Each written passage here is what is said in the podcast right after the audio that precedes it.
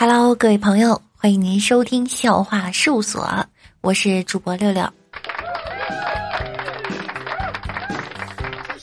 儿子上小学了，比较调皮，每次做错事呢，爸爸总是骂他小兔崽子不听话。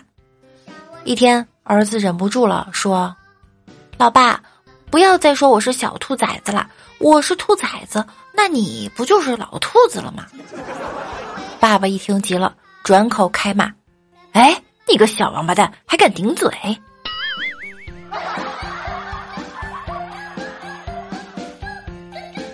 一名罪犯整天想着如何越狱，什么时间最好。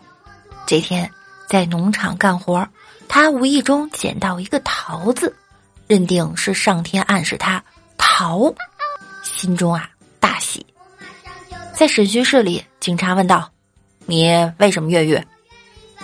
我捡到一个桃子，以为上天暗示我要逃，所以我就……那为什么又被抓回来了？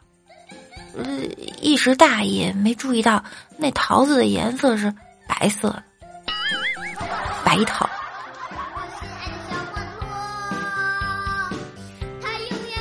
老婆骑车摔了一跤，脸上擦破了一点皮儿，我呢立刻就送她去了医院。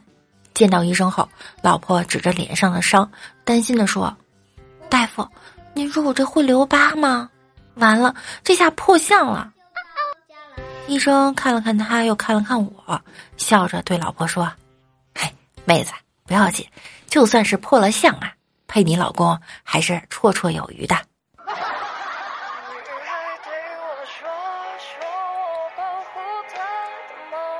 六岁的大侄子带了个小朋友回家玩儿，小朋友走后，嫂子就问：“儿子，刚才那同学在班里排第几名啊？”“倒数第一。”“啊，让你不好好学，我不是说过吗？不要跟比你差的孩子玩，你要跟第一名玩。”侄子眼泪汪汪的说：“我我刚开始跟他玩的时候，他是第一名呀。”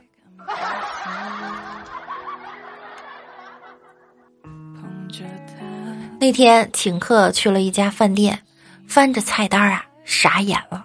这菜呀贵得吓人，便宜的菜呢不可口也拿不出手。哎，于是就在那两难的翻来翻去看着菜单，一直翻了有三十多分钟。服务员站在那儿等的不耐烦了，就说：“先生，您能不能快点啊？”我啪的合上菜单，就对旁边的客人说：“这家的服务态度不行，我们换一家吧。”刚好给我一个台阶下。校花跟我表白，她羞涩的站在我面前问我：“你愿意当我男朋友吗？”一段沉默后，我从衬衣口袋拿出了一张照片，照片上是一个温婉可人的女孩。她看了一眼，眼神便暗淡了下来。她是你的女朋友吗？很漂亮，我比不上她。说完，便伤心的离开了。看着他离去的背影，我无言以对，把照片放回口袋，点燃香烟，心中却想到：妈，都没有我女装漂亮，还想做我女朋友？